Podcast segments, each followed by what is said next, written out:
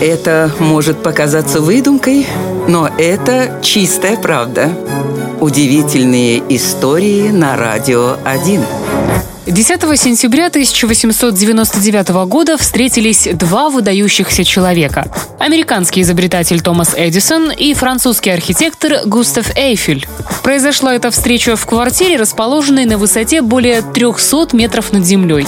Хозяином уютных апартаментов был Эйфель, и он построил их на третьем ярусе своего главного сооружения – Эйфелевой башни. Квартира являлась небольшим бонусом, которым архитектор наградил себя за труды. Внутри помещения нашлось место всему необходимому для жизни – деревянной мебели, небольшой лаборатории для экспериментов, обеденному столу, ковру на полу и обоям на стенах. Там даже был рояль.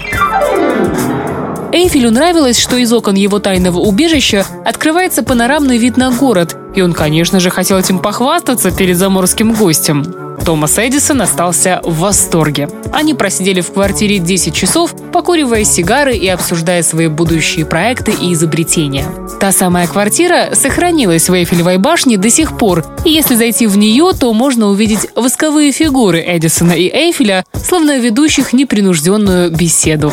Вот такая вот удивительная история.